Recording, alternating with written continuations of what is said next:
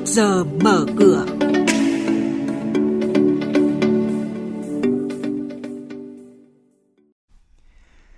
Thưa quý vị, thưa các bạn, chuyên mục trước giờ mở cửa hôm nay, chúng tôi xin chuyển đến quý vị và các bạn những nội dung chính sau. Ngân hàng mở rộng không gian thanh toán số, Dự thảo nghị định thực hiện luật chứng khoán 2019 quy định về quản trị công ty sẽ yêu cầu cao về công bố thông tin và những nhận định thị trường hàng hóa thế giới. Ngay sau đây, biên tập viên Hà Nho và Thu Trang sẽ thông tin chi tiết. Vâng thưa quý vị và các bạn, Xu hướng các ngân hàng đẩy mạnh hợp tác mở rộng hệ sinh thái thanh toán không dùng tiền mặt đang diễn ra mạnh mẽ. Sự vào cuộc tích cực của sự hợp tác này giữa các ngân hàng với dịch vụ thanh toán đang ghi điểm nhờ đem lại lợi ích tối đa cho người dùng. Ngoài sự tiện lợi, việc đặt mua sản phẩm hàng hóa từ các dịch vụ thanh toán không dùng tiền mặt từ ngân hàng còn giúp người dùng có sự đảm bảo an toàn từ đơn vị cung cấp tài chính. Dự thảo nghị định thực hiện luật chứng khoán 2019 về quản trị công ty áp dụng đối với công ty đại chúng đang được xây dựng nhằm hoàn thiện khung pháp lý về quản trị công ty đối với công ty đại chúng, sẽ góp phần nâng cao chất lượng quản trị công ty, tính công khai minh bạch đối với các công ty.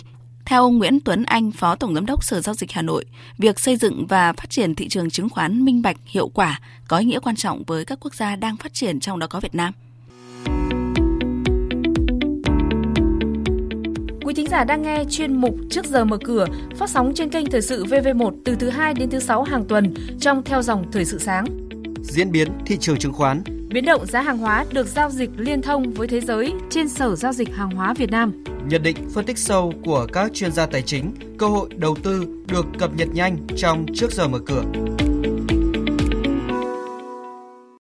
Sau đây là hoạt động của một số doanh nghiệp niêm yết. Tổng công ty cổ phần khoan và dịch vụ khoan dầu khí mã PVD vừa công bố kết quả kinh doanh lũy kế 9 tháng năm nay.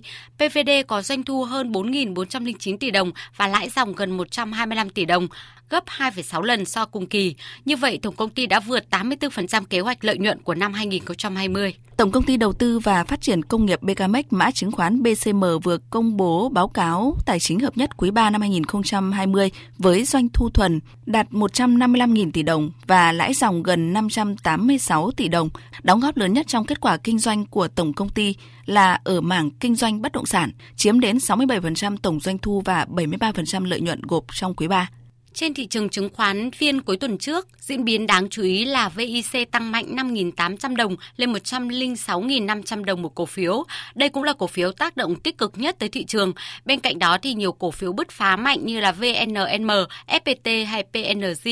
Đóng cửa phiên giao dịch cuối tuần trước, VN Index tăng 6,39 điểm lên 925,47 điểm, HNX Index tăng lên 135,34 điểm và Upcom Index tăng lên 62,77 điểm. Đây cũng là các mức khởi động động thị trường trong phiên giao dịch sáng nay. Thưa quý vị và các bạn, tiếp theo sẽ là nguồn tin từ Sở Giao dịch Hàng hóa Việt Nam MXV với các thông tin và diễn biến mới nhất trên thị trường hàng hóa thế giới.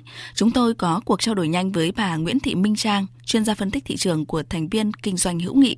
Thưa bà, đồng đô la Mỹ đã tăng mạnh trong thời gian gần đây khi dịch COVID-19 đang bùng phát mạnh tại Mỹ và các nước châu Âu.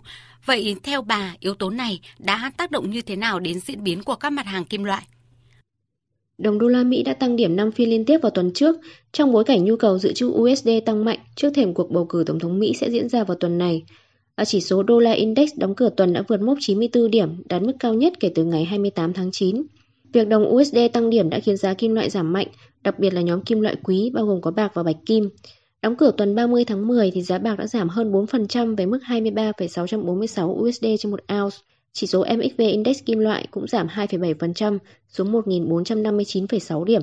Và trước vấn đề này thì các chuyên gia nhận định rằng mối quan hệ nghịch đảo giữa giá kim loại quý và đồng USD xảy ra trong thời gian gần đây khi các ngân hàng trung ương tăng cường dự trữ ngoại hối, cộng với tâm lý lo ngại rủi ro của giới đầu tư trước thềm cuộc bầu cử tổng thống Mỹ. Vậy đối với thị trường hàng hóa nói chung, bà có thể cung cấp một số thông tin diễn biến và nhà đầu tư thì cần chú ý gì trong tuần này? Tác động lớn nhất đến thị trường hàng hóa thì phải kể đến kết quả của cuộc bầu cử Tổng thống Mỹ sẽ có vào sáng thứ Tư tuần này theo giờ Việt Nam. Trong trường hợp ông Joe Biden chiến thắng và Đảng Dân Chủ kiểm soát lưỡng viện, hay còn gọi là làn sóng xanh, thì có thể sẽ dẫn đến việc các gói kích thích kinh tế từ 2 đến 2,5 nghìn tỷ đô la, bao gồm cả các quỹ bổ sung cho các biện pháp ứng phó y tế với COVID-19, sẽ sớm được thông qua ngay sau lễ nhậm chức. Điều này thì có thể tác động tiêu cực đến giá của đồng đô la Mỹ và hỗ trợ giá các loại hàng hóa khác, đặc biệt là kim loại quý trong thời gian tới. Vâng, xin cảm ơn bà.